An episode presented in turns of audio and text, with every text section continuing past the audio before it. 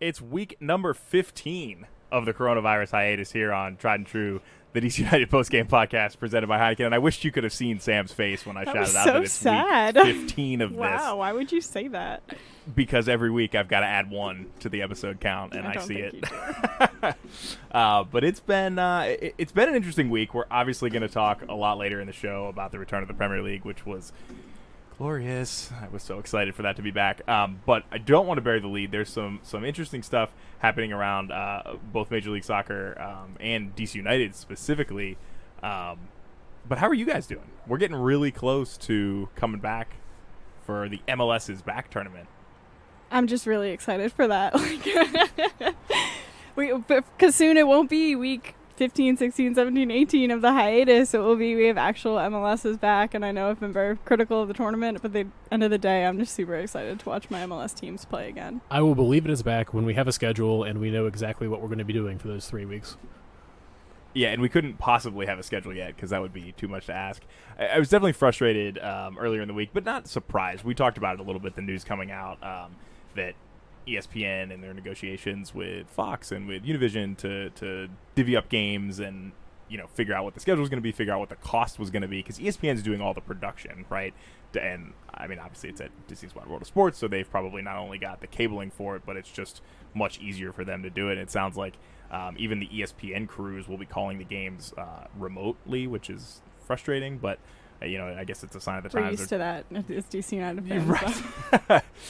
Sorry, uh, Dave and Devin. We know you want to be on the road, but um, yeah, there's a bit of a squabble there, and it's not unlike you know when the Premier League just came out with their schedule, uh, just trying to negotiate which network was going to get what game. But if you're one of these networks, like, do you are you more interested in like a consistent time slot? Do you think like you want the you know the 10:30 game every night, or do you not care and you just want the best games you can get, and you're willing to give up a time slot to get I El think- Tráfico de Orlando? Or That's something? that's historically what we've seen is networks want to be a specific time because that's how they lead into programs and, and they figure all the all that out, all the commercials and stuff like that. I don't. I don't think that. I mean, maybe for the regular season, but when you don't have a lot of other sports going on, you can kind of like build your schedule around MLS. I don't think that's necessarily what they're going to do, but I would imagine that they'd want the bigger games to try to bring in that audience to kind of like have the audience around your other shows. It's then. the only reason I can I can think why we don't have a schedule yet is that they're trying to pick and place these big time matchups in key spots on key networks. So maybe that yeah maybe there's a bidding war for DC United versus New England Revs. Probably That's it. not. I think that's it. Is the one holding everything up. Yeah, it, uh, you know, it's coming up here in, in about 10 minutes. Um, we're going to have DC United's uh, Federico Higuain joining the show, which we're really excited about. Um, former Columbus Crew player, and there was some news uh, broke just yesterday uh, from our fl- friends at Black and Red United that DC United and the crew are both interested in Cruz Azul striker, striker Santiago Jimenez, which is pretty exciting. He's a young kid, um, obviously got a, a bright future ahead of him. You like hearing DC United making moves for potentially young strikers. Just striker. I mean, we just kind of need depth in that striker position, and you know the fact that he's young and potentially has something to prove, and you know would really give us all for DC United. I I think that is super promising. I mean, we'll see how it goes. If there's one thing we learned from the FIFA tournament is that we need more striker options and ways to uh, flesh that out. And really miss Wayne Rooney and Lucio I don't know, Costa in that game. I, I probably would have beat Kevin if, if we had those players. That's what I'm saying. I'm making up all the excuses. absolutely, and you know. In, in a normal world, yesterday would have been our game at Columbus. So Yeah. it's a, a timely a time to have Federico on. Well, and, and so you know, back to Jimenez for a minute. I, I mean, it's it's super exciting. 19 years old, and he's in the uh, Mexican international picture for potentially their Olympic roster. That's that's a pretty big deal potential signing there. It sounds like the crew have already made an offer, um, but we could have a bidding war. Yeah, and that's when Carlos Vela was spotted. Was when he he, played for a U World Cup and, and really played well. I think Mexico went on to win it, and that's how he went on to Arsenal and then you know so forth, and now is an MLS star. But maybe we could get. the- I mean, that's the trend in MLS now is not to wait until they go to Arsenal and kind of burn out. It's to grab them before and be that league in between, like a Miguel Almiron situation where you you have a Premier League quality player playing on your team for a little bit, and and you're probably going to win some trophies at that point. Yeah, and I mean, I think it's we want him even more too because there's another Eastern Conference team bidding for him. So we don't want the crew to have that you know striking power over us. Even I mean, I'd want him if you know the Timbers were bidding for him, but especially since it's an Eastern Conference, um, I hope DC United does kind of put their money up and recognize that we need this depth. If we don't get him, and Columbus Crew do, do we get Zardes in exchange? No, Why would you even suggest that? I don't want that. Why would you put that out there? Somehow Patrick Mullins will find his way back. Never forget the the hat trick game. trick, I- Was it was it four goals? In it was game? for that yeah. game, yeah. Which is Hat trick wasn't enough. I chatted with him a little bit after that, not immediately after that game, but later on, and he said that's the first time he'd scored a hat trick since like high school. Wow. So If only he could have spread those goals out a little more that season, we might have, might have gone just a little further. he's just got to come back and do it then. It's possible. It, and it's interesting, you know, just just seeing here uh, earlier this week. Um, Walt Disney World obviously is hosting the NBA if they can get the players on board with that, which still seems to be a bit rocky, um, as well as Major League Soccer this summer, and they announced some of the hotels that the NBA players would be potentially staying in. Um, it sounds like they're working through what it would what it would take to allow the MLS players to attend some of the NBA games and vice versa, which would make it kind of cool. Uh, obviously, the Wizards are going to be down there, um, so there could be a chance for them to come see some DC United games and vice versa. And I know that families have been one of the things that have been a bit concerning um, to some of the MLS players about like being being separated from their family for so long.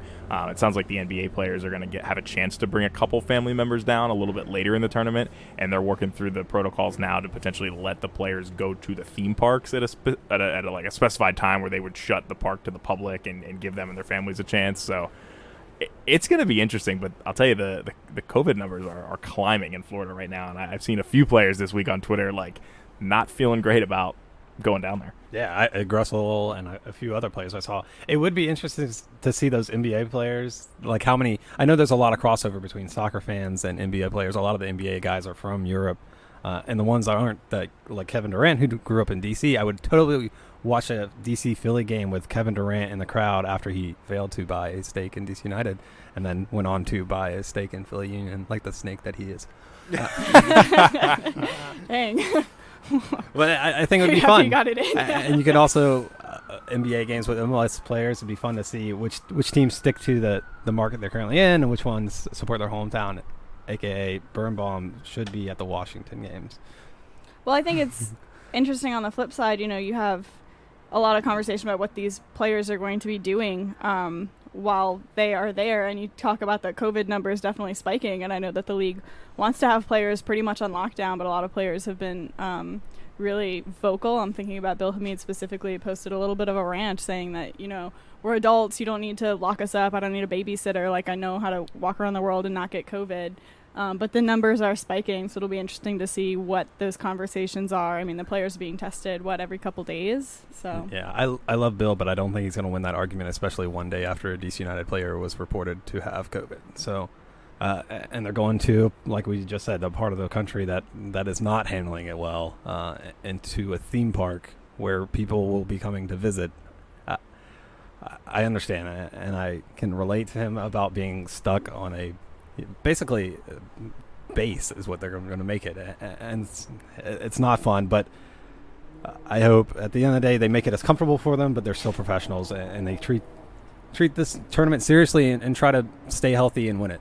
Well, it's like we said all along. You know, coming back, there are always going to be risks, no matter what it happens. We don't have a vaccine yet. There's still you know public health issues there. This is about the best answer that they could come up with to make something happen and get soccer playing again, again in the controlled environment, trying to minimize everything as much as possible. But there's still risks, and you know, I think we all appreciate that the players are mindful of that. They're going to be smart and you know try to be careful with it. But uh, we just have to hope that everything goes well. Yeah, and, the other big news uh, this week, the Black Players Coalition of Major League Soccer um, came to fruition, was announced, um, and it sounds like there's a, a number of DC United faces, both uh, present and uh, and past, that are involved with this, and it's really exciting to see. I mean, it's it's definitely um, well beyond time for something like this, um, but definitely seems to be really picking up across the league. Yeah, it's something that, like you said, it should have been around for a while. You love to see soccer should be the leading sport, and and equality. Uh, there's just so many players from all the countries in the world playing. We we should be doing better. And there's there's some problems with MLS. There's some problems with leagues across the world, and, and hopefully this coalition is able to some to make some real change. I know that's what the players were were put, putting out this week is there will be change, and I, and I hope they're right, and I want to support them and make that happen. Yeah, I mean, I mean, I think this is super important, and it is super positive in my mind. You know, this is it's not a moment; it's a movement. It's not something that everyone can just be posting on social media about for a week, and then we're gonna go back to normal, quote unquote, COVID normal, non-normal, Yeah. regular normal, whatever. What is normal anymore? Right, um, but it is something that hopefully um, there is going to be a lot of change about. You know, that's something. You know, even when DC United did that, I can't breathe on the on the field. You know, that was a really great gesture. But what's going to happen beyond that? Um, and I think this is something that the league is showing that it's a beyond just putting out statements during the week when everyone's talking about it. Um, actual change definitely needs to happen, and I think that it's really promising that the league is doing that, and I'll be interested to just see what comes from it. You know, what DC United continues to do um, to make sure that you know it's a safe space for everybody, players, fans, the community. Um, you know, they do great work in the community, but you can always improve. So I'm excited to see where it goes. Well, anytime you get a group of players coming together and working for something bigger than themselves, you know, that's part of why we enjoy the game, and we appreciate that there are also people outside of the uh, field as well. That's one of the things we've appreciated out of being able to interview a number of players over the last couple of months. Is that they're a lot more than uh, somebody you watch on TV or watch for a couple hours when you go to Audi Field, and to hear the players coming together on a topic like this or anything else, it's it's exciting. And speaking of interviewing players, we've got former Columbus Crew great, but future DC United legend, hopefully. Federico Higuain is joining the show here in just a few minutes, so we'll send it to break. We'll get him on the horn, uh, and we'll be right back here on Tried and True, the DC United postgame podcast presented by Heineken. Tried and True, the DC United postgame podcast presented by Heineken. We'll be back in less than two minutes. Can't listen to us live on YouTube? Fine, tried and true, the DC United postgame podcast on Apple Podcasts, Spotify, Google Podcasts, Stitcher, YouTube, or Pocket Casts the morning after the match.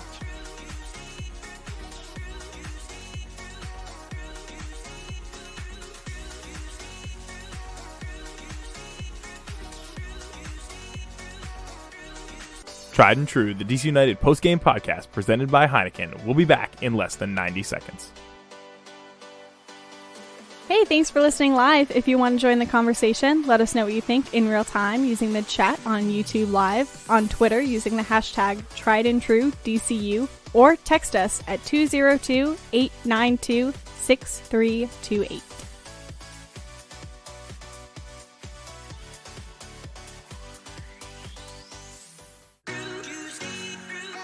Tried and True, the DC United post-game podcast presented by Heineken. We'll be back in less than 60 seconds.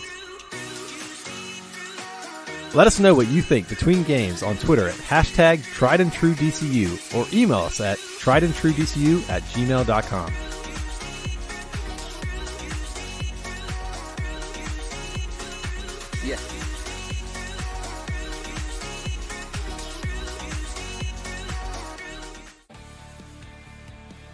Tried and True, the DC United postgame podcast presented by Heineken. We'll be back in less than 30 seconds. Hey, thanks for listening. If you like what you hear, go ahead and give us a follow on social media. You can find us on Instagram or Twitter at Tried and True DCU. Again, that's Instagram or Twitter at Tried and True DCU.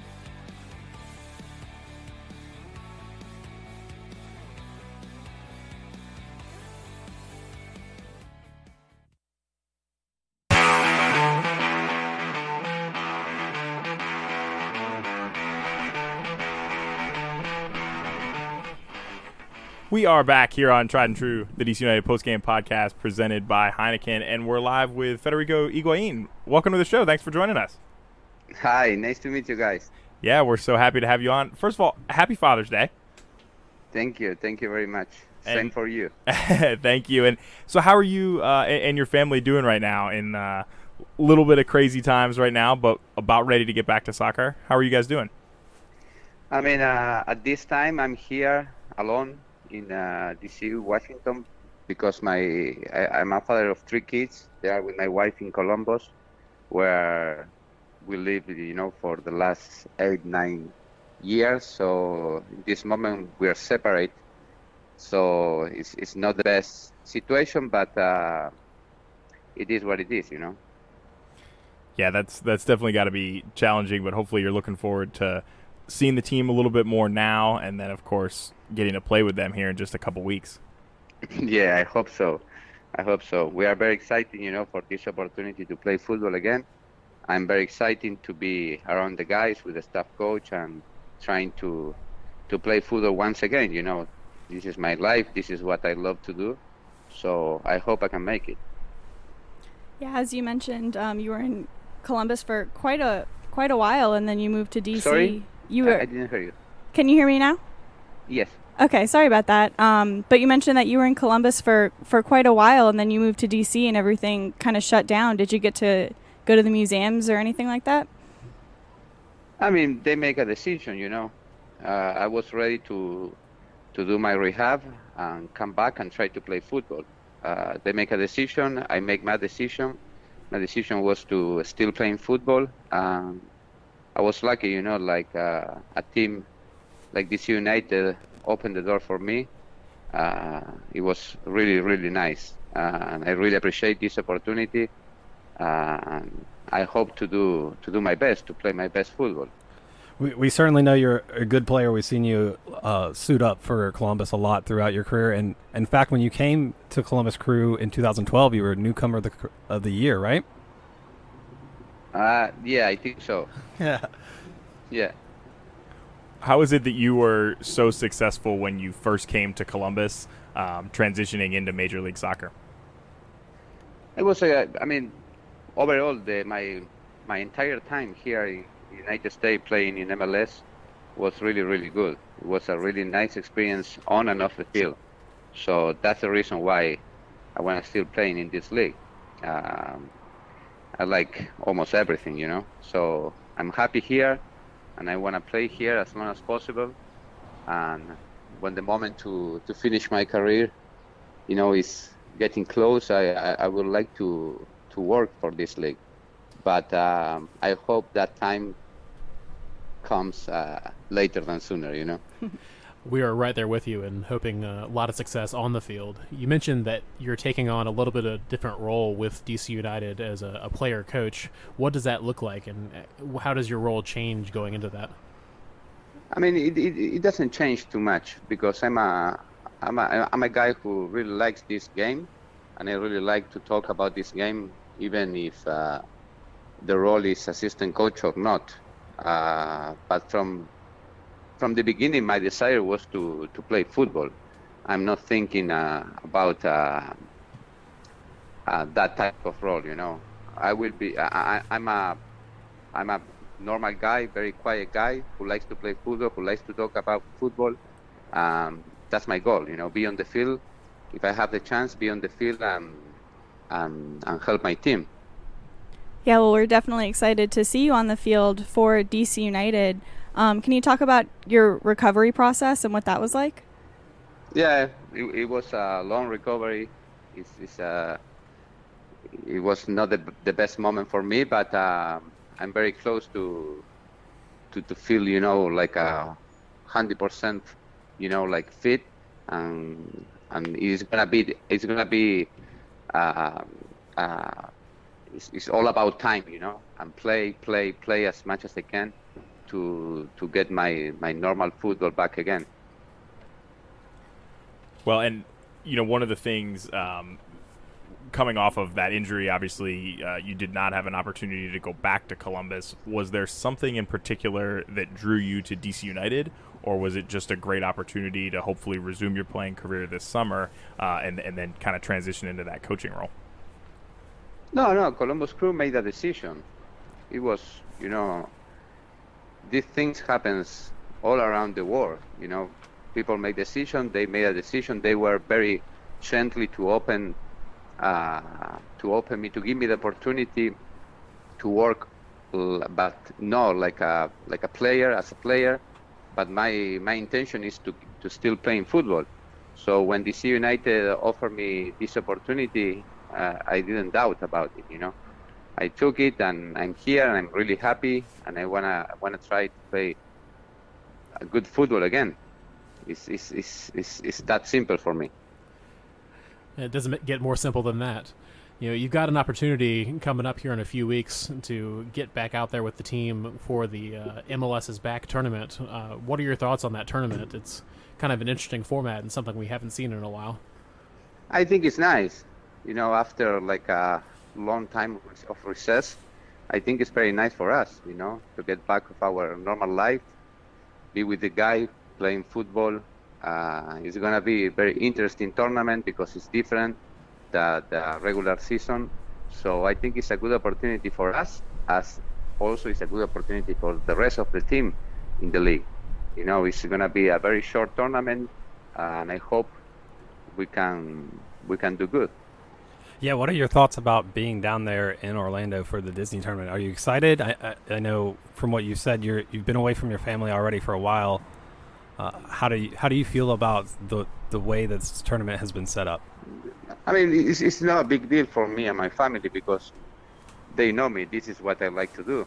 Um, since I met my wife, she knows, you know, uh, that this is my this is my life. So for us, it's normal. Of course, it's not the best situation. I would love to play the regular season. You know, it's, it's, it's better for everybody. But this is what it is. Um, we have to to face this situation with with our best. Yeah, uh, in the tournament, uh, although we weren't put in the same group as them, are you? You seem like, not that you have. Sorry. it doesn't seem like you have a chip on your shoulder, but maybe you want to prove yourself. Are you looking forward to playing against Columbus again? No, I mean, I have nothing to say about Columbus. I, I, they know I love them. I know they they love me. You know, this is reciprocal since day one. Nothing will change. But now I'm defending these colors. I'm a DC United player, and I, I have to do uh, the best for this club. We love to hear and it. this is what I, I this is what I would love to do. But you know, for me, it's gonna be a tricky situation because after almost one year not playing football, you know, come back at my age. But uh, I'm I'm very I'm very positive about the next couple couple months you know, I'm very positive of, of the, the, the, work I've been done in the last in the last you know four six six months, uh, and I want to see that on the field. You know, then you play against a rival, then you need to to show that uh, you are ready to go. Yeah, that's great to hear. We're definitely also excited to see you playing for DC United. Um, when you were in Columbus, you were able to score so many goals for them. Um, when you put on the black and red, are you hoping to score just as many goals for DC United, or do you anticipate having maybe a different role on this team? I mean, I mean, I'm not a top scorer. I'm not a forward. I'm not that type of number ten, also. But I like to connect people. I like to to break down defense. Uh, but most of the time, you know, trying to find the right pocket to turn and make make plays. You know, try to to, to, to, to do good possession for my team, value the ball, and then see if I can if I can assist my teammates. Uh, then if I can score, of course, you know everybody likes to score goals, but uh, I, I, need to see. I need to see. I'm feeling like uh, you know when when I was 16, 17 years old, and I was thinking, okay, can I make it? Can I be a, a professional football player again. So that's my feeling. So it's kind of an anxiety, like a nervous, like uh, you know, like uh, when I was a kid. Uh, but that is nice. It's a great feeling, you know, because it pushes you to, to, to do the best. Uh, it sounds like you are motivated and ready to get back out there. And like we said, we're very excited to see you out there. yeah, I am. We, uh, you know, I am obviously you played in for the crew for a number of years, and uh, it sounds like you've got nothing but good things to say about them. Do you have a favorite? Sorry. You played for the crew for a long time. Do you have a yes. favorite uh, Columbus Crew versus DC United memory? A particular game that stands out to you? Uh, no, I mean we play, we face against each other like many many times because we are we were in the same in the same coast. But uh, I mean, uh, I, I, had good memories in Columbus. Uh, I would love to have good memories here in DC United playing for this club. Uh, I, I, believe uh, that what happened happened, but now it's it's time to to look at the present, thinking in the future. You know. For sure. And so while you're here, do you think there's a decent chance you could convince your brother Gonzalo to come join you here in DC for a little bit? Or you never know. You never know. Football in life, either. You never know. You know. So, ah. but that, but honestly, I would love to play with him, and I know for him could be could be a good opportunity. But you never know. Nobody knows. I know he's happy in Juventus. He's playing for a great, great club, one of the most important team in the world. So you know, it's it's, it's not easy. Yeah, we, we'd love to see it too, and, and we can certainly understand if he wants to stay there. All right, Yeah. Federico, every time we have a player on, we ask them uh, to give us a, a quick maybe argument or, or advertisement for why we should buy their, their jersey. So we're going to ask you, why should we buy a DC United Higuain jersey? because I'm a normal guy. I'm a normal guy who loves what I do. You know. I like it. Hey, thank you so much for taking the time, especially on Father's Day, to join us here on the show. Um, we've said it a few times, but we can't wait to see you out there uh, in the black and red, hopefully scoring. Uh, but but like you said, setting up other players and the entire team for success. So thank you so much for joining us. I hope the same. Thank you very much. Take care, guys. Stay safe. That's Federico Higuain from DC United. We'll be back here in just a few minutes on Tried and True, the DC United post-game podcast presented by Heineken. Can't listen to us live on YouTube? Fine. Tried and True, the DC United post-game podcast on Apple Podcasts, Spotify, Google Podcasts, Stitcher, YouTube, or Pocket Casts the morning after the match.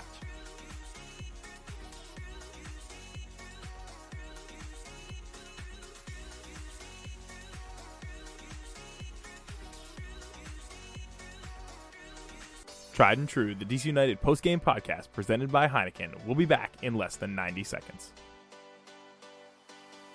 Hey, thanks for listening live. If you want to join the conversation, let us know what you think in real time using the chat on YouTube Live, on Twitter using the hashtag tried and true DCU, or text us at 202 892 6328.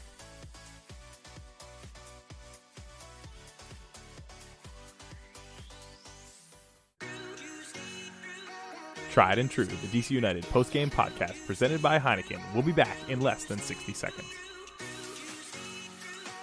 Let us know what you think between games on Twitter at hashtag tried and true DCU or email us at tried and true DCU at gmail.com.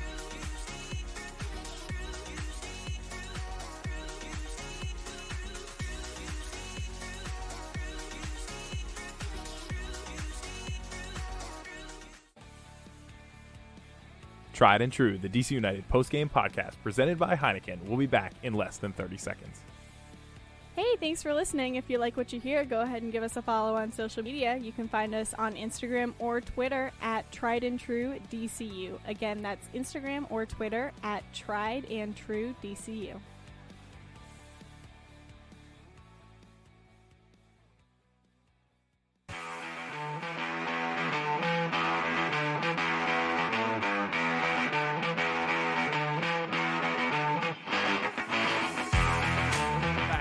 Welcome back to Tried and True, the DC United post-game podcast presented by Heineken. And uh, what a great time talking to Federico Higuain. That guy is ready to come back, and he's so excited. And I got, I'm not gonna lie, I'm even more excited to see him play now after talking to him. Me too. Like we had so many questions lined up, you know, about what his coaching role would be like, just because that is so unique and it's something. I say it's unique, but you're also seeing it more and more. You're seeing more and more teams, you know, signing these players um, and hoping to transition them into coaching. So we were excited to talk to him about that, but he was having none of it, which I actually really appreciate. He is all about getting back on the field and making an impact for this team, which is amazing. You love to see a guy who still has that competitive fire. You know, a slightly different situation, but so many times you see a player come to MLS or you know reaching the end of his career and he's kind of taking a victory lap, and definitely do not get that sense from our interview just now. He is excited. He is ready to get out there. He's ready to show that he's still got things to offer. You know, I'm sure that he's going to help out a lot in terms of keeping the other players in line and uh, and on the coaching side, but. Uh, it sounds like he's ready to make an impact on the field too. Yeah, when he, I mean, it really touched me when he was talking about, you know, it feels like I'm back 16, 17 years old, and am I going to make it? Uh, That's the kind of energy you want a guy to have coming into your team, but also the knowledge that he can be one of the best players in this league. So those two together, I, I mean, might as well start him, right? I, I'm so pumped for it. Yeah, I mean, and not only that, I mean, there's a lot of leaders on this DC United team. There's no doubt, but I mean, y- lost a guy like Wayne Rooney with so much experience, and, and we've talked to so many of the young guys who we're all really excited about. You know, bringing in a guy like Higuain, i i it's much more than just the attacking presence that hopefully he'll be able to bring back.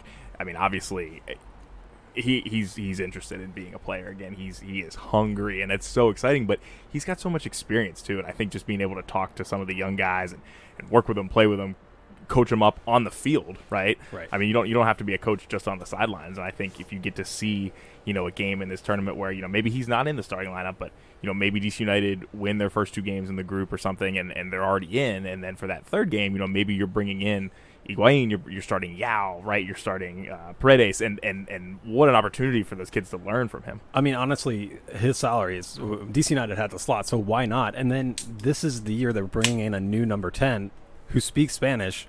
Uh, What a great asset to have on your team! Uh, an MLS veteran who can play the ten spot at at a league in all league level, and you just signed an He's going to be a huge asset to Flores as well, and to Ben because you know Flores maybe needs a couple of games to get in the groove, or maybe he's he's not catching this kind of game plan. Just throw Higuain in there, and then in practice he can be like, "Hey, this is what I do here, and this is what succeeds." Uh, I'm just really excited about it. Yeah, it's going to be interesting to see what he does on the field. You know, um, obviously we all watched him play for Columbus, but you know, reading up um, about him right before this interview, a lot of what was talked about were like the goals and that presence and the assists that he was able to offer for Columbus. But then speaking to him, he's like, "That's not even my role." So if we can have someone who's scoring on the goal, all the right. goals, and doesn't even acknowledge that he's scoring all the goals, like I mean, he wasn't ever their like leading goal scorer. I think one year he actually was, but he was always pretty consistently Oh, on yeah. their tally sheet. So I'm excited for But- that. And he is that player that connects passes, and the strikers he was connecting passes to were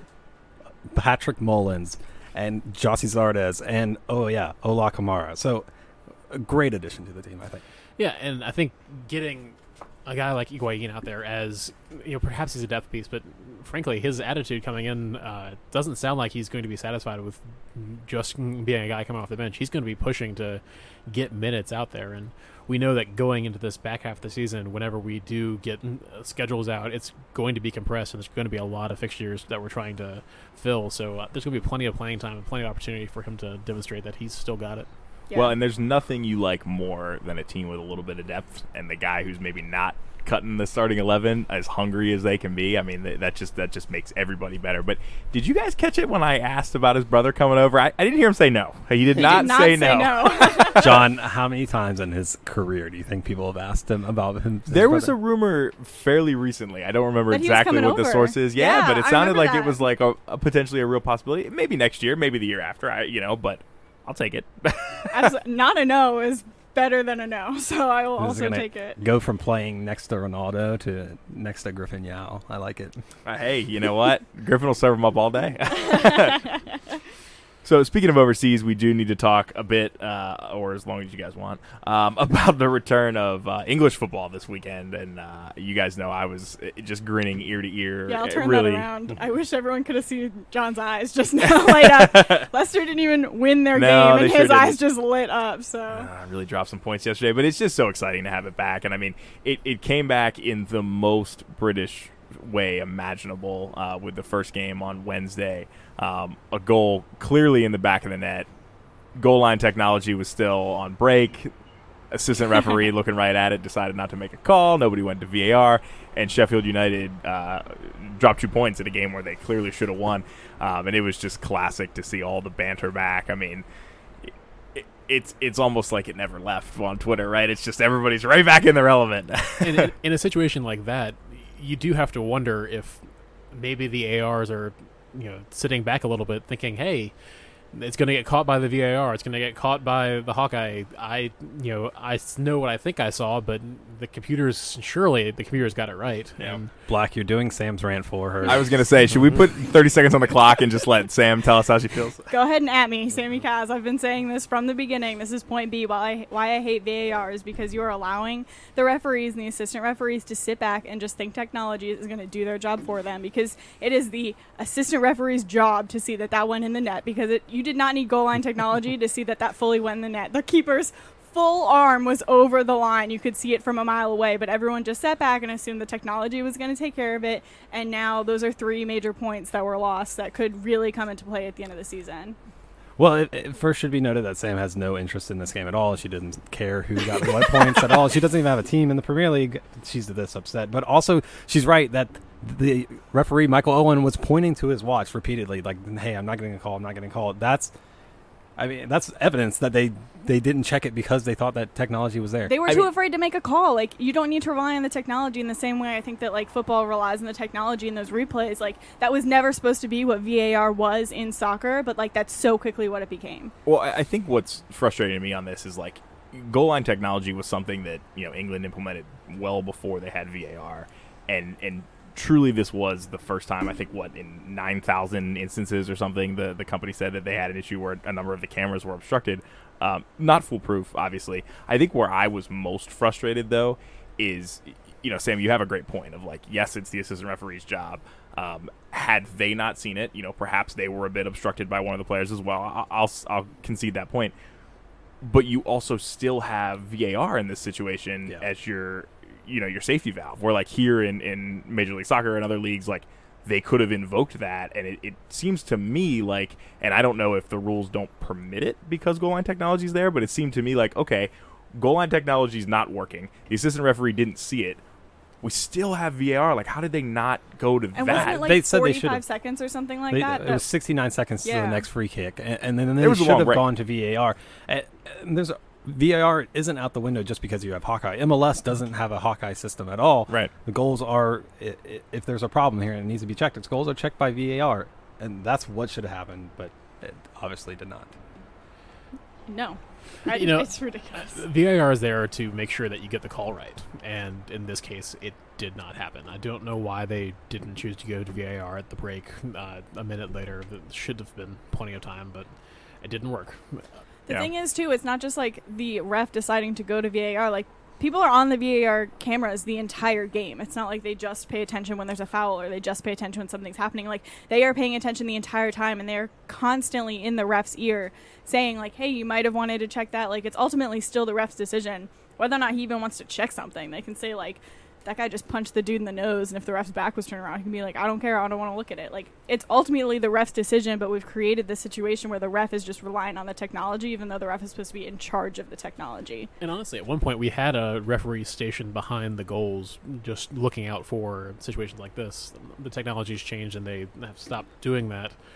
But maybe they need to find one more body out there just to sit there and watch if a ball goes across the line, because that's the name of the game, and it cost Sheffield. Of course, this morning they came out and laid an egg against Newcastle, which I'm fine with. But yeah, that worked out okay for you. it uh, it, it'll all balance out at the end, I'm, I'm sure. But uh, I understand that Sheffield fans being a bit upset after Wednesday's, Wednesday's result. Uh, You know, especially Sheffield United's result on Wednesday. By the way, we should clarify there. You don't want, don't want to get confused for the only team in the world named after a, a, a day of the week. Um, Sheffield United might miss out on a Europa League spot because of that, though, and I think that's something that you know you can circle a lot of things that happened that went wrong for Sheffield throughout the season, not related to VAR, but um, that would be that would be bad. It would be almost as bad as Arsenal's performance on Wednesday um, against Man City, three 0 had a man sent off. Um, David Luiz really just welcoming us all back to the uh, disaster that is Arsenal. I saw a tweet that said something like, it's, things have never changed. You wanted to make sure that everyone felt as comfortable as possible with soccer coming back. And of course, you know, go back to the uh, Sheffield game real quick. You know, they were talking afterwards about potential legal action coming from some of the teams, and which will be fascinating. yeah, uh, I don't kn- know of cases where you've seen lawsuits filed over in-game results or what the officials do, and how a court would handle that. I'm certainly no expert on the English courts, I'm like, go, sorry, I thought you were but, done. but there's a lot at stake. And you talk about you know potentially missing a, a Europa spot because you dropped two points here when it should have been three. It's millions of dollars. That's that's big. That's big time. And Well, you don't want the courts necessarily getting involved in to a huge degree, but it's it's an issue. I mean, I'm almost afraid what would happen if the courts did get involved, right? And the if they, precedent set there. yeah, he- they end up finding you know favorably for Sheffield. Like that's, I mean, any team then ever can go and argue that. Like, I mean, think about America, like. Every Super Bowl, there'll be some type of lawsuit over some crazy call that you know, quote unquote, potentially could have turned the game. Like that's almost terrifying to think about. Yeah, imagine a cup final where you have a similar result happen and it doesn't go that team's way. They go back, they you know take it to court. Court finds a way to argue a replay. Uh, I I don't want to open that can of worms, uh, but there's a lot at stake. Well, I think I made the argument to you guys in our group chat, and I was quickly shot down by probably all three of you. But I actually would have been okay if they awarded that goal at halftime. They were like, "Look, we No. You totally can't- bottled this. can't do Take that. the Soccer's goal." too fluid of a game. To any game is too fluid, but especially That would be soccer. better than And going that's to why the courts, though. VAR doesn't work in this sport. I think it's too fluid of a game, and you can't just go back and reward Sam's things. It's argument that not- VR doesn't work in the sport is absurd, but in this one case, At it me. didn't go well. it's not. It's not. It's not what the the game is so fluid, and it's all based off like really quick restarts. So it's not meant to stop and review all these plays. You're supposed to give the referees the power to make these decisions, and you know there just is human error, and I've definitely been on the receiving end of it and been cursing human error, but like. That's just what it is. That's how the game has developed, and it's not for these replays and awarding points later. Like, there would have been a revolt. I don't think that the team would like finish the game. You can't you can't tell me that a mistake in the first half is worth more than a mistake in the second half. Like if can, can you imagine if at the end of a game you came back and said, "Oh, by the way, in the 63rd minute, this should have been a goal." So instead of being a 1-1 draw that y'all fought out, it's going to be 2-1 in the books. Yeah, or like this should have been a PK and we didn't call it, and we'll assume that this person would have taken it and scored because that's their stats this year. Like that opens up an even worse can of worms. I think. Perhaps my bias is showing, and I just went ahead and safely assumed that Villa weren't going to score on that restart. So, but um, you know, y- when we talk about the European spot and we talk about the courts, um, Manchester City obviously uh, is currently up against a two-year ban, although they're going to have their uh, their case sorted uh, in the court of, for arbitration of sport here in July. But as you look at the table right now, um, Sheffield United um, with City currently not eligible, are still in a Europa League spot by two points. Um, they're two points ahead of Tottenham. But if Manchester City has their ban overturned, all of a sudden Sheffield United are uh, out in the cold right now if the season were to end today. So it does mean a lot, and w- it's going to be fascinating to see how it plays out. The other thing we thought for sure would be sorted this weekend and still hasn't um, Liverpool drew Everton today, so there was a, a pretty good chance. Um, had Liverpool won today uh, and, and Manchester City lost uh, tomorrow, Big question mark there to Burnley, but yeah, I, Yeah. everyone's been hyping it up. I, I, it was possible. So we're gonna have to wait just a little bit longer for the Reds to clinch, um, which I'm personally fine with waiting as long as that takes. Uh, but looking ahead this week, um, guys, there's Premier League games every day except for Friday. Um, really, all the way through the following Friday. right. I, So it's it's just back to back coming fast. I love the schedule, and I think they're doing it right. Uh, I kind of am a little bit jealous that MLS is not following us somewhat. Some I made the arguments here on previous shows, but I, I think it's interesting to look at these games that the EPL has played and, and try to get a glimpse of what we might see in the MLS's back tournament. I think I heard a stat today in uh, one of the games that of the 23 goals scored, it was during the Chelsea game. Uh, at halftime, they said of the 23 goals scored in this first EPL week, 18 were in the second half, which is just bonkers. Uh, it might be because of all these water breaks the coaches are getting to make tactical stuff, but I, I think a lot of teams are rusty. A lot of teams are are playing off the fact that other teams are rusty and keeping key players. I mean, you guys have talked about Leicester and Newcastle, but Wolves waited until halftime to put on two of their best attacking players. Uh, so maybe there's a bit of strategy here for MLS teams when you come back. Like maybe have people ready to go on on the bench and bring them on in the 70th, 80th minute because because teams are going to be tired and and not ready to compete like that. And you've got a different setup too, with allowing the, the five substitutions over the course of three windows. But you still saw it happen. Uh, I think it was the Manchester City game, uh, or I may, I may be mistaking that there, but where you had a, guy sent off early and uh, come late on had an injury into a defender, and you had to uh, find a way through. So even five subs wasn't enough to overcome the fact that players still get hurt and you still got limited opportunity to make those fixes. Yeah, that was the Man City game. I remember because the Arsenal were playing a man down, and, and then City ended up having to play a man down due to injury. Yeah, I, I just hope these players are are given enough time to get ready and get up. Otherwise, that that big key matchup that they you know forged in the draw, Miami versus Orlando, might be a dud. And I'd like to see moving forward. I think one of the things we've most appreciated about the way they've scheduled these games, not only having games every day, but having them in separate windows. So you could sit down and conceivably watch every game if you want to. I'd be fascinated to see what the ratings come back as far as how many people have sat down and done just that, and whether it's something that they consider moving forward. I know there's a, a lot of momentum for keeping the games at the traditional time slots, but if you can get viewers in there, there's a lot of money to be had. I don't think there's any reason to keep traditional time slots. I mean, uh, besides prime time, where you know, like everyone is normally done eating dinner and like sitting down in front of the television, I play games all the time, twenty four seven. Yeah, I mean, I that's something that I tried to dissect a little bit. You know, the last time I was in England, of like, why is this a thing? You know, in the in the 21st century, of, of you know, why does this window exist? Why do they make it so difficult to watch the games? And I came to the personal conclusion, and I could be totally wrong, but I think it actually has a lot to do with the lower league teams and saying like, hey, if you want to watch football today at 3 p.m., like you've got to go to your local club's team. Like you can't stay at home and watch, you know, the best couple teams in the country play. Um, and I think that's perhaps going to be even more important as we move forward and fans start to be allowed back in the stands because those lower league teams are going through hell right now with not having fans in the stands. They're losing money left and right. And so I do wonder, I mean, from where we sit with a massive ocean between us and England, I mean, we're fortunate we can watch all the games anyway.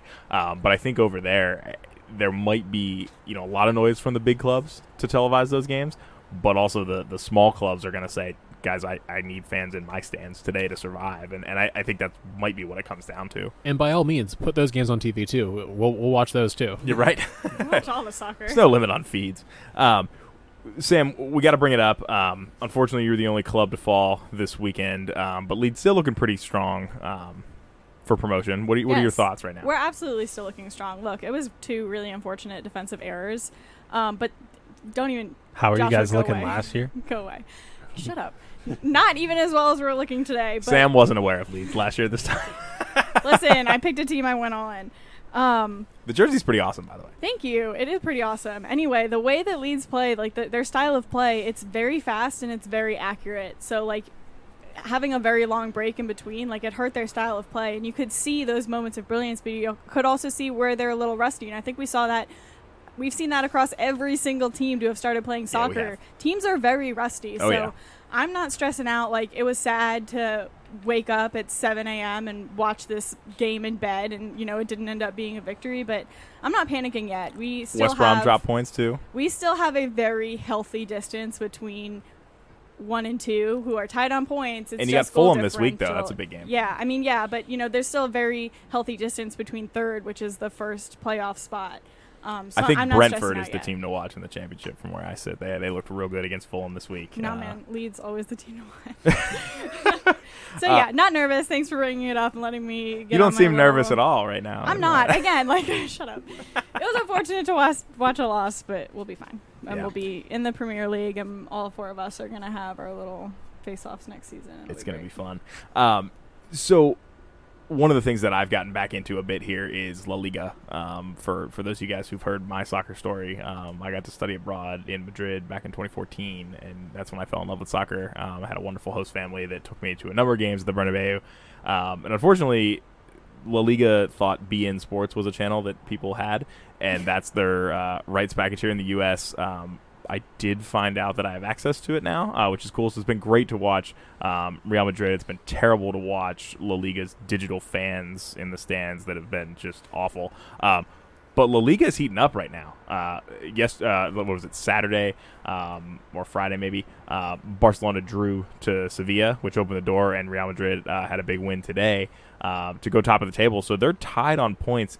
One of the things that I had to actually look up though, um, Barcelona's got a better goal differential, but they don't go to goal differential first overall in La Liga. They go to head to head, and uh, they the two teams drew, and then Real Madrid won two 0 So Real Madrid actually has the tiebreaker over Barcelona on head to head record. Um, but there's there's a good amount of time left. I, I think that we'll see several changes in the top two spots before the season's out. In a league where you play everybody, that makes sense. if you Yeah. have to, if you have couldn't to do find it. a, Couldn't do an MLS. if you have to find a way to find the difference between two teams, and they've played everybody else, their schedules are identical. Why not measure it based on how they played each other? I, I could see how you'd be frustrated if you're a Barcelona fan in this situation. I mean, I would be frustrated in general if I were a Barcelona fan. Um, but they've got more wins. They've got a better goal differential, but they couldn't get it done at the Bernabeu, which was one of the last games right before the pandemic hit. And, uh, and and that's why Los Blancos are on top. That's so interesting because if you won that head to head, like there's just less pressure on you. I feel like with goal differential, you never know what the other team, you know, they could ball out in their last game and the pressure's on you. But if it's head to head and you know you won that head to head, that is so interesting. Yeah, I, I, I won't lie to you. I truly had to Google it because I was like looking at these standings. Um, that's that's not right. But um, the other thing in world soccer that we got to at least touch on here before we wrap, um, now that all of the domestic leagues uh, across Europe have sorted out their schedules, um, has announced the dates for the Champions League and the Europa League, which both need to pick up. I, I don't know how much we talked about it um, back when things were first really running into the brick wall of coronavirus and shutting down, but it was a very suboptimal time uh, for the virus to hit Europe. Several games uh, were in the middle of their legs, so of course. Uh, for those of you guys who remember MLS playoffs not too long ago, just a year ago, so which I thought was the better move with the home and the away leg and aggregate scoring. That's how the knockout rounds work um, in Europe. And so there are four remaining Final 16 second legs that have to be played. Uh, a number of those were played without fans in the first leg, uh, but then they're going to try to pick those up uh, August 7th and 8th, and then all the Champions League teams are going to go to Lisbon, Portugal for uh, a little mini tournament over like nine days to kind of wrap everything up, uh, which is super exciting. Um, and then something very similar is going to happen in the Europa League in Germany. Um, they've got a number of other round of 16 games that never even started, so they're going to do those as a one-off. Um, I think that's Wolves. Did Wol- they did they play their first leg? Wolves played their first leg, and I don't know if it's official. Is it officially in Germany yet? Because I feel like they were debating whether it'd be at the Molyneux or in Germany. So the the legs that are mid leg, they're still debating whether or not those are going to be at the originally scheduled stadium or if they're going to be in Germany. But then once the winner is sorted out, or if the fixture hasn't begun at all, that that'll be in Germany. That makes sense. Like eh, that whole home away argument that was happening for a lot of leagues around the world. You kind of resolved that with that. Yeah, but it, it it makes for what's going to be a really exciting August. A lot of the leagues are wrapping in at the end of July. We'll have uh, promotion playoffs for League One and uh, in just a couple weeks. I think League Two is actually happening right now. I watched one of those games the other day. Um, the championship should be in August as well. Not Sunderland. It was not Sunderland, unfortunately.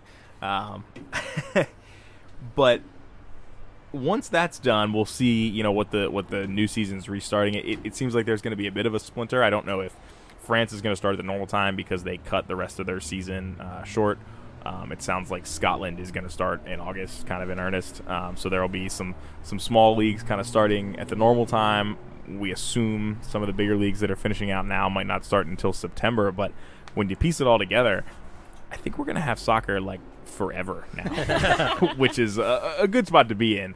Uh, hopefully, you know, we can keep the curve as flat as possible and, and allow that to continue to happen. But that's at least one silver lining here. Yeah, after no soccer for four months, Oh. we cannot ever take any Don't soccer remind me, game for Sam. granted. Listen, you remind us every episode at the top of the episode, but yeah, I don't think we can take any soccer for granted anymore.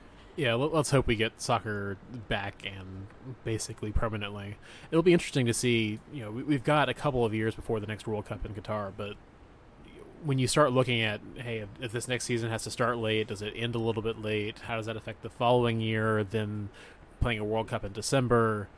I do not envy the schedule makers trying to you know figure this out and make sure that you know the players are staying healthy and rested and able to you know meet all the demands on them. But for us as fans, the more soccer, the better. Yeah, at one point, I think, you know, very early, it was a lot of like fan just chit chat, but there was talk about potentially like the European calendars going to like the MLS calendars and playing like during the calendar year, which would have been a very shocking positive for me just because I have my opinion change that would have come out of Corona, right? Not to make light of the situation, but Sam, that- you mean to tell me you have an opinion on this topic? wow. Go on. I'm sorry, I thought I had no opinions. Um, but yeah, I mean that would have been interesting. It'll it will be Yeah. interesting to see what they end up doing and how far they do end up pushing back. the last little bit of news, another tournament about to kick off. The NWSL Challenge Cup is about to kick off down in Utah, I think. Yep. Uh, you can watch all the games, I think, for five dollars on CBS All Access as part of their new TV deal. Yeah, that so they it got is, going. it is behind a paywall, but it's five dollars a month, and this entire tournament is taking place within a month. So, and you get again, like you said, every single game. So, Yeah, and we went in on the MLS draft, like how they picked spots for that tournament. The NWSL was only slightly better. They had like cards and stuff instead of like whatever Charlie Davies was messing with. Uh, but I do believe they fixed a couple matchups. The, the whole thing kicks off. Uh, I think I get with. Uh, I think Portland, North Carolina, right? Portland, North Carolina, like, two of the best teams in the league. It, well, it was funny because right before that, CBS was like, "We're going to broadcast the opening game live on CBS national television." Turns out it's the best two teams in the league Yeah, playing. So yeah, I'm- complete I'm- fluke. I got questions about that draw as well. but uh, you go ahead. Yeah, and this tournament is going to basically take the place of the season for NWSL. So if you want to watch top flight women's soccer this year, that's going to be your best opportunity. Who knows when the women are going to be able to get back out there and playing, uh, gearing up for the Olympics next year on the national team level. But as far as domestic pro leagues, yeah, get it while you can. yeah, I think uh, only holdout right now, literally, is the U.S. Women's National Team players. They may or may not be taking part. I know a couple that were injured already have definitely backed out. But this this hits all the box. Hashtag support local soccer. Hashtag support women's soccer. Like you should probably do this. If you, if you're a soccer fan, you'll probably get your five dollars worth. Oh, for sure. And you know, it's it's a big week. I mean, the, the games start here. Uh, what a week from Tuesday for the Spirit. Their schedule's out, which is super exciting. Um, they've got a couple tough games in here, but I, I don't think I don't think anybody had the Spirit pegged as cup contenders this year. But in a tournament, you never know. They get out, and they they make a little run. It it could happen, and, and that's what's exciting about it. I think it could be the most exciting thing because they basically dumped their entire roster. They got rid of Pugh and just drafted like eight players. So and, and these are all like U.S. Women's National Team quality players. So they they could be good or they could be terrible. Stay tuned, I guess. And perhaps more exciting than what happens on the field, the jersey reveal is this Thursday, which we know we're all excited about. It's got to be better than oh, the MLS jersey reveals, li- right? Oh. Also, just across the NWSL, like there have been some bomb jerseys to have dropped. Oh my dropped. god, yeah. So I, I mean, do we see the cherry blossom jersey finally? Like Portland came out with like that rose jersey. Um, there was another jersey that I'm just not thinking of right now. I'm blanking Utah which had team. like the mountains Yes, on it. It was. Oh, really yeah, those It was were pretty cool. It's really nice. Uh, And so also that day, Sky FC released their kits, and I feel like Washington Spirit know that. That it is maybe a little competition before the tournament. Literally, the only thing keeping me from buying a Washington Spirit jersey so far has been that they have a plain white kit, hashtag plain white kit, and the star or the stripes. I, I just don't like stripes on a jersey. So I'm really, really, really looking forward. Cherry Boston's would have been cool because they would have been in like downtown DC this season. So look out for that. yeah, we'll see what happens. Um, but you can, you know, check out that jersey drop, potentially order your own. Um, probably not going to arrive by the time these games are happening, but maybe the final. You never know. There's Um, always room in your closet for another jersey. though. exactly. I found that out. Hangers kidding? sometimes you have to buy more of, but closet space you can Who find. are we kidding? Uh, but as John mentioned, the Spirit will be kicking off with their first game on Tuesday, June th- June 30th, against the Royals. Um, their next game will be Saturday, July 4th against Reign, and then their last group stage game will be Wednesday, July 8th versus the Thorns. I'm, I'm not gonna. I'm not even gonna act like I know uh, as much as I should about the NWSL, but from what I've seen in previous seasons and what I recall from last year's standings, these games get harder as we go. It looks like. Yeah. So yeah, definitely want to try to tune in for the first game, and, and hopefully they can pull off three points there and skate forward into the championship because I think those second two games are going to be tough. yeah, I mean, I But think it, what eight of nine? I'm sorry to cut you off. Eight of nine teams move on to the knockout round. So like, just it's hashtag don't be last. that is the official hashtag. Score of the a goal NWSL. in your jersey. that's right. Um, yes, and those quarterfinals will be um, July 17th through 18th. We'll have the semis on the 22nd, and then the final will be on July 26th. And you said five bucks for all the games. I paid more than that for my FloSports experience, and I saw no games. So I mean, this is definitely a, a decent deal. Definitely worth it. Um, kind of switching over, I didn't put this on the show notes, sorry y'all, but it's a very easy question that Joshua has the wrong answer to. Um, you know, we saw in the EPL, some of the teams um, had little cutouts of their fans. Um, I believe it was like 10 pounds. Uh, you could purchase a cutout and send in a picture and you know, you could be in the stands. Um, They all stole that idea from Borussia Mönchengladbach, who I liked until they sent me a child small jersey. But you know, whatever. Yeah, You- check you, can out- find that on Twitter. Actually, we might retweet that from the show definitely account. retweeting that one. Now that it was brought up, it's I- about the show. I feel like they just need to send me one that's like a proper size, and I'd happily wear it. It's a cool jersey. should I get John a jersey. Um, but so I'm I'm curious, So and we'll definitely put this on a Twitter poll throughout the week. But would you buy a little cutout to be put in Audi Field or at a DC United game if we're continuing to play no, no. in, in Orlando. locations? In Orlando is the Either or. is the Twitter poll. Is, is it a different answer though? Like, Do they have Mickey ears on them if they're in Orlando? Do I get No, the- just take your picture with the Mickey ears on them, and you're already set. Mm, do I get the cutout back after the tournament's over? I don't know. Uh, no, the, co- So 100 percent I'm in if, if that happens. the cutout has COVID from being reported. oh, brutal. Okay, so there is one right answer. John, would you do it? I, I would do it. I, I'm a sucker, so I'd probably do it no matter what. But I would definitely do it if they charge more than they have to, and they donate some money to either charity or Black Lives Matter or something important. Um, but I'm a sucker. I'd do it. So you do it anyway. Black. If I'm willing to spend fourteen dollars on a beer at Audi Field, I'm certainly willing to pay ten dollars to get a you know, big cardboard cutout of whatever it is I you know can get away with putting down there. A couple years ago, DC United did a, uh, a series of numbers on the back of the jerseys that was made out of supporters. That was an awesome concept. Any way that you can increase fan engagement, yeah, man. they should bring that back for this tournament. Joshua. I look. It was a cutout for a stadium that I will never, or I, I have never been to, like like the Orlando one. I I don't know if I would. Look, I'm just trying to save the world, but not producing carbon. Or, You're awful. Joshua's wrong answer was no. I would absolutely do this clearly and probably pay for Joshua to do it also. I mean, you are wearing a, a WWF shirt as we record tonight, right? yeah, think about the Shouts. pandas when you uh, go as a bee attacks Sam. think about the pandas. Be See, sick, that's calm for, that's for the cardboard cutout. He's already ticked at you. If it's recycled cardboard, you don't know what the No, no, that's that, that's for all the jokes about Columbus earlier. There it is. All right, so yeah, we'll be putting that poll out later. I'm interested to see what people are doing, but I think that's a very fun way to stay engaged um, and to see yourself on TV. Like, why would you not? Uh, so, kind of wrapping down. At some point, we have to switch from coronavirus hiatus to pre Disney Cup show. It, I- it might be our next show. Yeah, I, I feel like we're getting there. We almost have MLS is back. I'm just MLS hashtag MLS is almost back. Maybe we can make that thing. the tournament. I mean, we're at week 15. I think we're running out of fingers to count on. I was about to say this might be our last our So- last countdown from from John. as long as we can keep Bobi Wine, I, I'm good. I think that might also need to end soon too. That's brutal. I think that's enough for this week. Uh, thanks everyone for for joining us. Um, we're gonna we're gonna do more shows. We got to figure out exactly when we're gonna do more shows. Uh, but it, it does sound like our next episode will probably be uh, the tournament preview. I know the team leaves. I think this week to go down to Orlando. So we'll try to see if we can get some intel from how that's going, how the players are holding up, if Kevin's beating everyone at FIFA, or if anybody's been able to knock him off. Um, but we'll find out, and uh, we'll talk to you guys again real soon, right here on Tried and True, the DC United post game podcast presented by Heineken.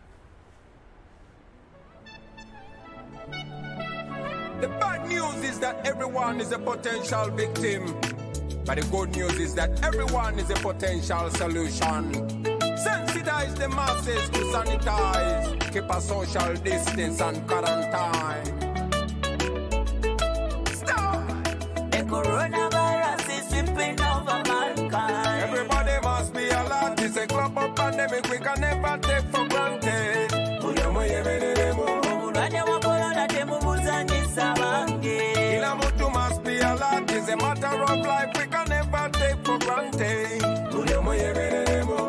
Discipline and personal hygiene and make sure you regularly wash your hands. keep a distance from everyone. Report anything like a symptom. Serious fever is a symptom. Dry cough is a symptom. Walkway tamula is a symptom. Itchy eyes and flu is a symptom. obutabusiiga bejjemu batannalwala olaga omwoyo gw'eggwanga olabira ku itale abasinga bafudde